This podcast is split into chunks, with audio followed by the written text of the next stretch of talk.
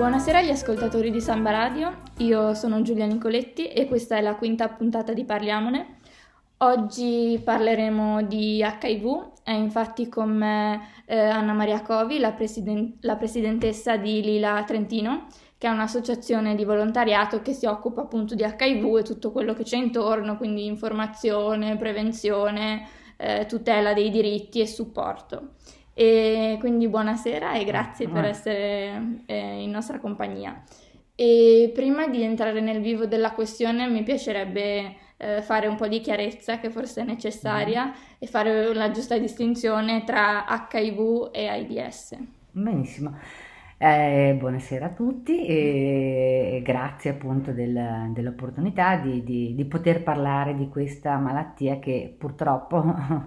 Eh, non se ne parla molto. Benissimo, allora la differenza fra acca i vu e AIDS. Allora, acca i vu, l'acca i vu è il virus, diciamo, è il virus che eh, una volta che entra in un organismo, che cosa fa?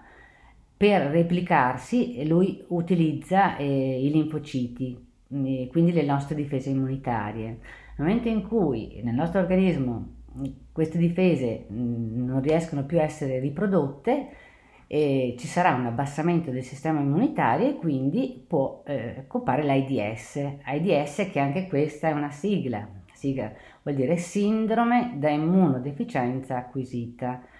Sindrome sta per tutto un insieme di malattie, quindi un sarcoma, un melanoma, una polmonite, cioè quindi non è che c'è uno, un sintomo specifico. Da immunodeficienza, quindi cosa vuol dire? La difesa immunitaria abbassata, acquisita perché? Perché è stato il virus, cioè acquisita attraverso il virus. Quindi la differenza è questa, insomma, quindi il, l'acca i vu è il virus che può provocare l'AIDS, insomma.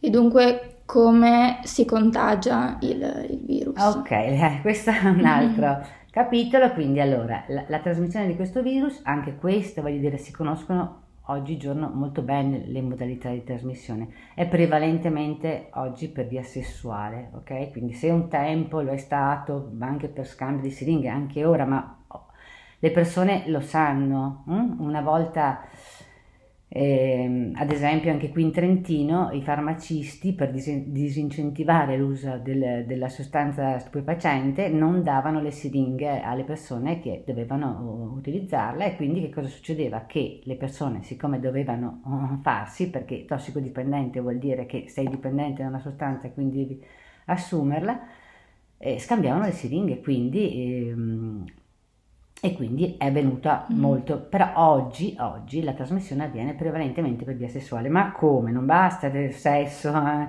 non protetto? Allora, chiariamolo bene. Allora, una persona che ha l'acca i vu può avere il virus in tutti i, i liquidi, solo che c'è una concentrazione di virus sufficiente perché possa essere trasmesso solo in determinati liquidi. Il primo è il sangue, che abbiamo detto prima, che è quello, cioè il virus vuole arrivare al sangue, no? Cioè per, per replicarsi, perché è lì che trova il terreno.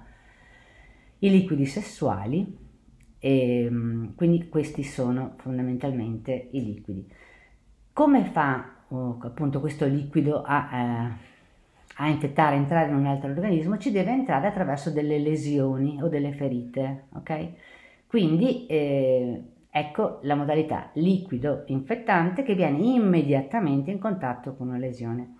È ovvio che nei rapporti penetrativi, cioè noi non possiamo controllare queste, cioè voglio dire, se ci sono lesioni interne, soprattutto se, e quindi eh, insomma, se uno ha un rapporto non protetto, questo scambio può avvenire e, e può esserci. Ci sono dei fattori che aumentano, possono aumentare il rischio, che sono la quantità del liquido con cui si viene in contatto, l'entità o la profondità della ferita, cioè più grande e più profonda la ferita, più, più rischio c'è, e il tempo di contatto del liquido con questa ferita. Okay? Quindi questi sono fattori che possono aumentare il rischio, quindi in un rapporto penetrativo non protetto per chi riceve è ovvio che se c'è lo sperma può essere sicuramente più a rischio che se, se, se non c'è lo sperma, insomma.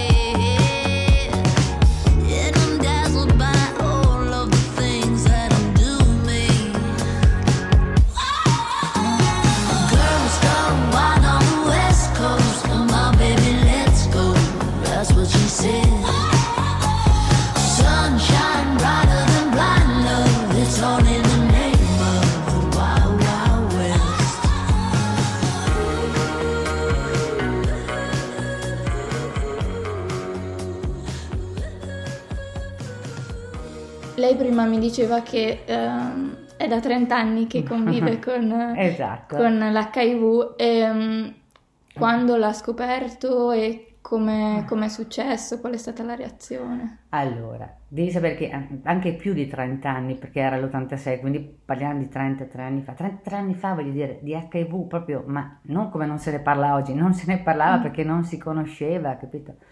Quindi io stavo con una persona che um, usava stupefacenti, quindi a lui avevano fatto il test per questo motivo, perché ai tempi, come dicevo, tante erano le persone appunto che contraevano il virus attraverso lo scambio di siringhe, e quindi mi hanno fatto il test e sono risultata positiva. Però per me, voglio dire, non aveva rappresentato nulla, perché no, non significava nulla, io stavo bene, ok? Come la maggior parte delle persone che possono avere l'H I V e non lo sanno, voglio dire, l'H I V non dà sintomi, quindi io stavo bene, quindi per me non rappresentava un problema. Ha iniziato a rappresentare un problema quando nel novanta mh, io avrei voluto avere dei figli, e lì però insomma in quegli anni eh, sconsigliavano ovviamente, ovviamente perché appunto non sapevano, non si conosceva la modalità di trasmissione, comunque. E ok, quindi eh, questi erano gli anni novanta, per cui poi dagli anni novanta, diciamo, quando c'erano quelle famose campagne, no, dell'alone viola, se lo conosci lo eviti, eccetera, eccetera, fino al novantasei, diciamo, che l'acronimo H I V, AIDS e morte, cioè era la realtà, capito? Cioè perché era proprio così, insomma, io ho visto tante persone morire, insomma, quindi. E, e ok, poi nel novantasei sono arrivate finalmente le terapie, queste terapie che, eh, che permettevano appunto di rimanere in vita, tanto che, voglio dire, per tante persone, no, non sono l'unica persona che ha l'H I V da tutti questi anni, voglio dire, né nel mondo, né, né in Europa, né, né in Italia, neanche in Trentino, ce ne sono tante altre, voglio dire.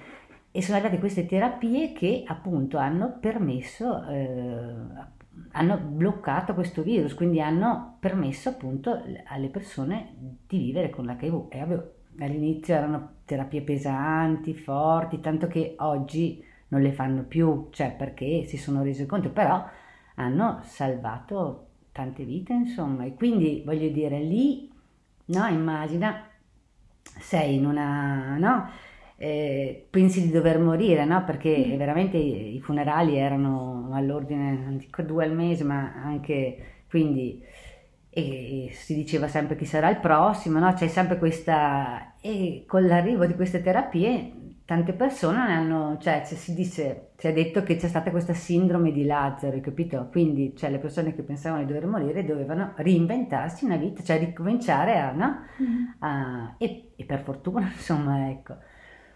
Che dire, poi da quegli anni um, e dal novantasei, voglio dire, a oggi sono stati fatti dei passi veramente da giganti, la ricerca, gli studi e quant'altro, insomma, voglio dire, a livello di medicine, cioè oggi con una pastiglia, una, cioè al giorno, cosa che magari ai tempi erano venti, capito? Cioè sicuramente sono cambiate tante cose, quindi con una pastiglia al giorno, voglio dire, tu non stai bene oggi. Una persona che viene diagnosticata oggi, che cosa dicono i medici?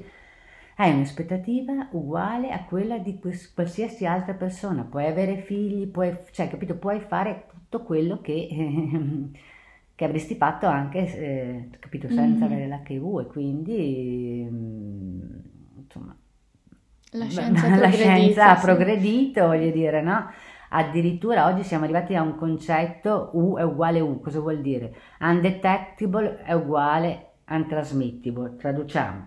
Non rilevabile vuol dire non trasmittibile. Quindi una persona che ha l'H I V e si cura, mh, praticamente non può trasmettere il virus, perché le, le terapie che cosa fanno? Bloccano la replicazione del virus. Il virus certo si nasconde, quindi una persona che ha l'H I V deve continuare a prendere le terapie, cioè questa è la condizione per appunto avere questa carica virale, quindi il virus all'interno soppressa.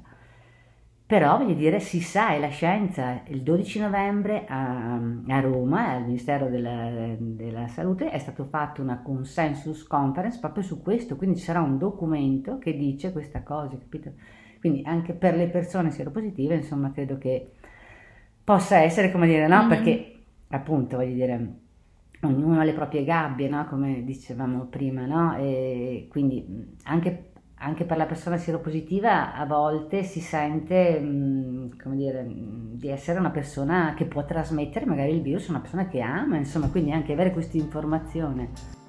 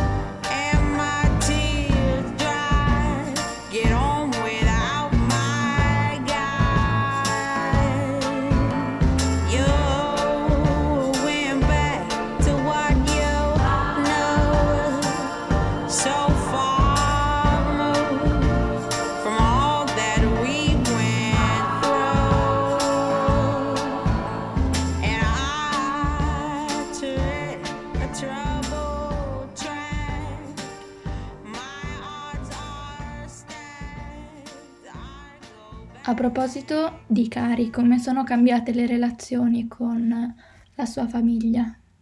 Guarda, devo dire che mh, beh, la famiglia, io fortunatamente ho una bella famiglia, anzi devo dire che se non fosse stato per la mia famiglia, cioè ecco, forse non, non, non dico non sarei qui, però sicuramente tante medicine, ma anche tanto affetto, insomma, nel senso tanto, cioè le persone che vengono, come dire, no, emarginate, che vengono, quella è... è un dolore, insomma, le persone che erano sole magari, magari non ce l'hanno fatta anche perché erano sole, capito? Quindi mi sono mia famiglia, non ho, ricordo magari delle amiche a cui avevo paura a dirlo, capito?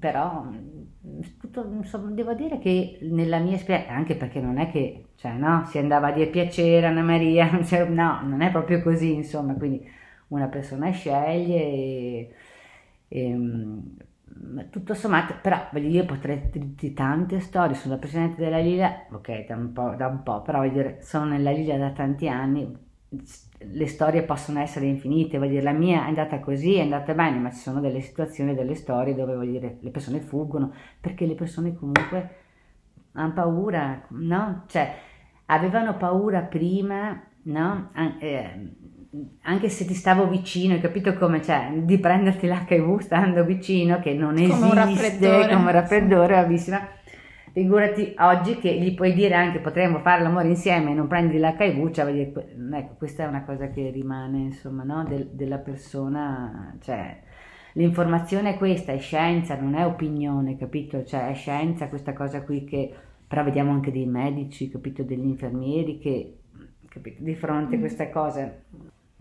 A discapito della scienza e dell'informazione, lei sente che lo stigma che c'era negli anni novanta è lo stesso che c'è adesso o è cambiato qualcosa? Purtroppo non è cambiato, perché a parte che se ne è parlato poco, quindi, capito, non, non, cioè, se ne parli poco rimane l'immaginario, no? Cioè, li vedi i ragazzini di oggi, voglio dire, non ne hanno sentito parlare, magari i genitori sono rimasti sul, no, gli aloni viola o...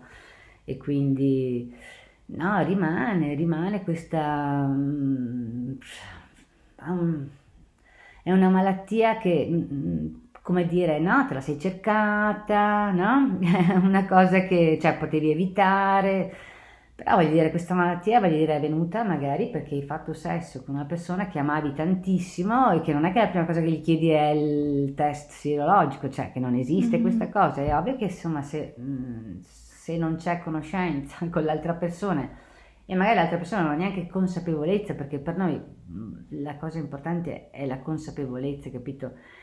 La sieroconsapevolezza noi chiamiamo, no? Che tu sia negativo o che tu sia positivo, eh, cioè l'importante è che tu sia consapevole, quindi sai che se sei negativo, voglio dire, e, e potresti rischiare, forse è il caso che se vuoi mantenerti sano usi il preservativo, perché queste sono le armi, anzi ne abbiamo anche altre, perché, voglio dire, ci sarebbe anche la PrEP, che è la profilassi preesposizione, cioè per prevenire questa malattia. Allora, preservativo, ok, quindi questa è la prima, Vabbè, anche questa cosa del U uguale U, che, che veniva chiamata anche TASP dai medici. TASP vuol, vuol dire Therapy as Prevention, quindi terapia come prevenzione, quindi ti do terapia in modo tale che tu non trasmetta il virus, ok? Quindi preservativo, TASP, e anche la PrEP. Quindi la PrEP consisterebbe invece nell'assumere una pastiglia. Questa è la persona che, che è negativa, negativa. Okay. L'assumere quindi una pastiglia, adesso faccio tutto, insomma, se, per chi è interessato devi basta andare sul sito della Lila e c'è tutta la spiegazione. Quindi assume questa pastiglia per non, eh, per non prendere il virus. Certo, è ovvio che queste pers- cioè, chi prende la PrEP saranno persone che non usano il preservativo, capito? Che non, per qualche motivo non vogliono usarlo, eh? Però è come, c'è anche questa possibilità, mm-hmm. capito?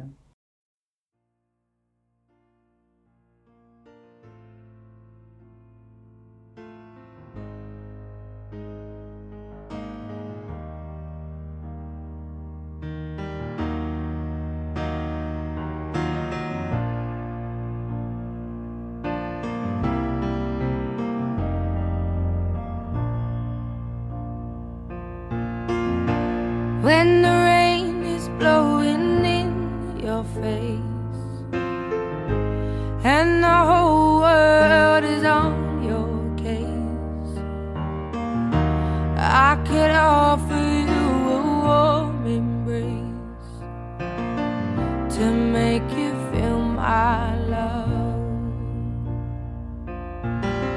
When the evening shadows and the stars appear and there is no one there to dry your tears, I could hold you for a million years to make you feel. L'associazione Lila nella sua storia quando è entrata?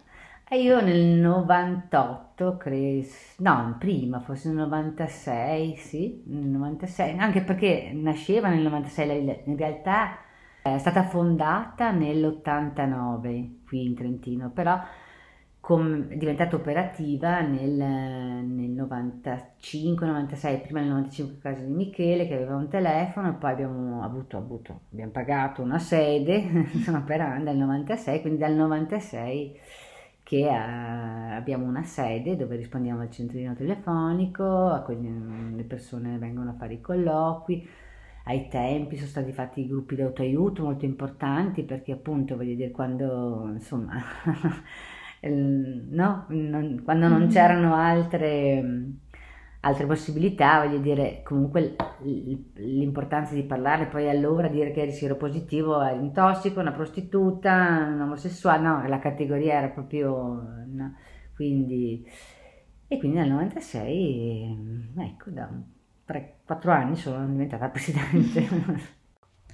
Prima abbiamo parlato di sieroconsapevolezza, quindi mi viene da chiedere chi dovrebbe fare il test, dove, come, quando si fa. Bravissima, allora, l'anno scorso abbiamo fatto una campagna per il primo di dicembre, conosci te stesso, ok? E sopra c'era, hai fatto sesso senza preservativo? Cioè, voglio dire, se abbiamo detto che il rischio è quello, io ho capito che non è che tutte le persone...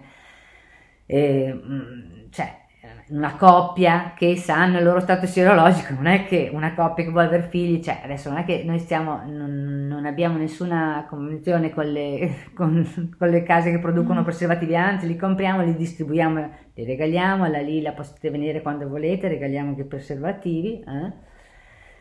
Quando una persona, voglio dire, eh, teme di aver rischiato, nel senso che non conoscendo appunto perché lo stato sierologico, perché è una persona che, con cui non hai parlato, ma anche lì non è che basta parlarne, capito? Cioè eh, parlarne, essere sicuro che uno conosce consapevole, la sì. consapevolezza, come dicevamo, perché cosa succede? Che oggi, voglio dire, le persone continuano, cioè mh, le persone che si scoprono positive sono magari anche persone che ce l'hanno da anni, capito?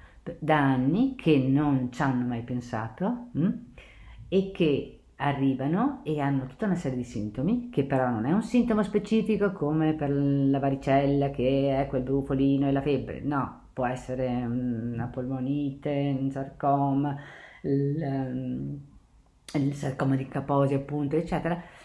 E che cosa succede però? Che il medico, anche il medico di base, non è che ti dica, eh, nonostante voglio dire, ci siano, no? Un elenco di patologie mm-hmm. che dovrebbero suggerire al medico o, o di fare il test, non, magari il medico non ci pensa, insomma, capito? Quindi, quindi ci sono le, pers- cioè, le persone che fanno il test oggi sono persone che hanno l'AIDS anche, capito? Quindi sono costrette, capito? Perché devono capire che cosa hanno. Persone che sono incinte, quelle gli viene proposto il test, capito? Quindi, ma non è una cosa che una persona ha scelto. E però ci sono delle persone che scoprono di avere l'H I V, che sono incinte, capito? Persone che magari fanno degli interventi, quindi in alcuni ospedali so che chiedono il test e che scoprono, o persone che donano il sangue, capito? Quindi io non so quante persone realmente sono risultate seropositive e per caso. Perché no, per caso ah, sì. ma, e, o, per, e, o perché hanno detto ok, ho rischiato, forse è il caso che io vada, capito? Cioè, non lo so, non abbiamo i numeri esatti, ma ecco, ecco un po' di anni che la metà delle diagnosi sono persone in AIDS. Cosa vuol dire? Che ci sono persone che ce l'hanno da tanti anni, capito? E quindi eh, anche che, che se non ti curi puoi trasmettere il virus, capito? Quindi c'è e anche iniziare questa... a curarsi più tardi. Mm, si corrono dei rischi. Eh beh, certo, più tardi ti curi, più hai lasciato il virus danneggiare il sistema immunitario, magari no, chi ha già avuto queste appunto altre patologie. E, e poi c'è il discorso che, capito, se non, se non ti curi lo, lo, si trasmettere, capisci? Cioè, a vedere, se oggi l'H I V va avanti è perché ci sono delle persone che ce l'hanno e non lo sanno. Capito? E, ma e voglio dire, sono belle, eh, sane, capito? Non dà sintomi, quindi cioè. Happiness hit her like a train on a track,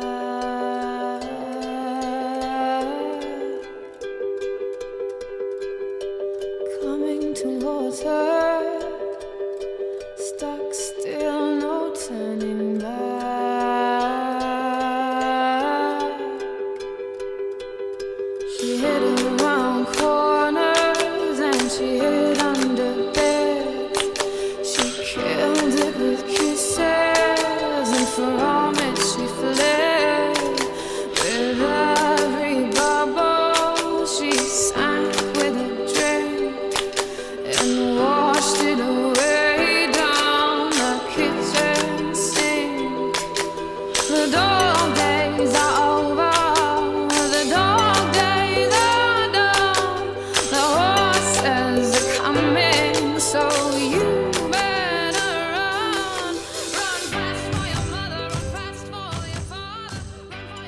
E per il test dove ci si può rivolgere? Allora, diciamo che a Trento abbiamo dei posti che è il reparto di malattie infettive, si può andare, oppure al centro M T S, che è um, praticamente è una struttura a fianco dell'ospedale Santa Chiara. E, ah no, niente, l'hanno cambiato, in effetti, eh, da, da, da diciotto novembre sarà Villa Igea, a, um, Villa Igea al quarto piano. Praticamente è un centro che si chiama M T S, malattie sessualmente trasmissibili, dove fanno il test, eh, oppure sempre dove dicevo lì al Crosina, all'ambulatorio numero nove. E comunque se siete internauti lì, dire, sul sito della Lila c'è scritto tutto, eh, non ricordo, comunque anche alla Lila, sì, noi la prima domenica del mese eh, per tre ore eh, offriamo il test rapido. E quindi cosa vuol dire test rapido? Vuol dire che la risposta è in venti minuti. La differenza è che mentre se vai a farlo nei, nei, nei, negli ambulatori eh, devi aspettare, insomma, devi tornare per la risposta, insomma, ecco, quindi... E il test in cosa consiste? E, eh, ci sono due tipi di test, uno salivare per chi non vuole vedere il sangue, quindi si raccoglie un po' di saliva, e, e uno capillare, quindi un, una goccina di sangue, ecco. Uh, ovviamente c'è anche un discorso di periodo finestra riguardo al test. Cosa vuol dire periodo finestra? Vuol dire è quel periodo che tu devi aspettare prima di andare a fare il test, perché il test non è che ricerca il virus, bensì gli anticorpi, ok? O, o, o l'antigene. Allora, per il test salivare ricerca solo gli anticorpi, allora si dice che è attendibile e definitivo dopo tre mesi dall'ultimo rischio. Mentre quello capillare è un, è un, il tempo è un po' più breve, siccome ricerca anche l'antigene, si dice che se a un mese dal rischio risulta negativo vuol dire che, che, è, che è definitivo, insomma, ecco, quindi questo ha a che fare col periodo di finestra che è importante, cioè uno se rischia eh, oggi e va domani a fare il test sarà negativo, capito?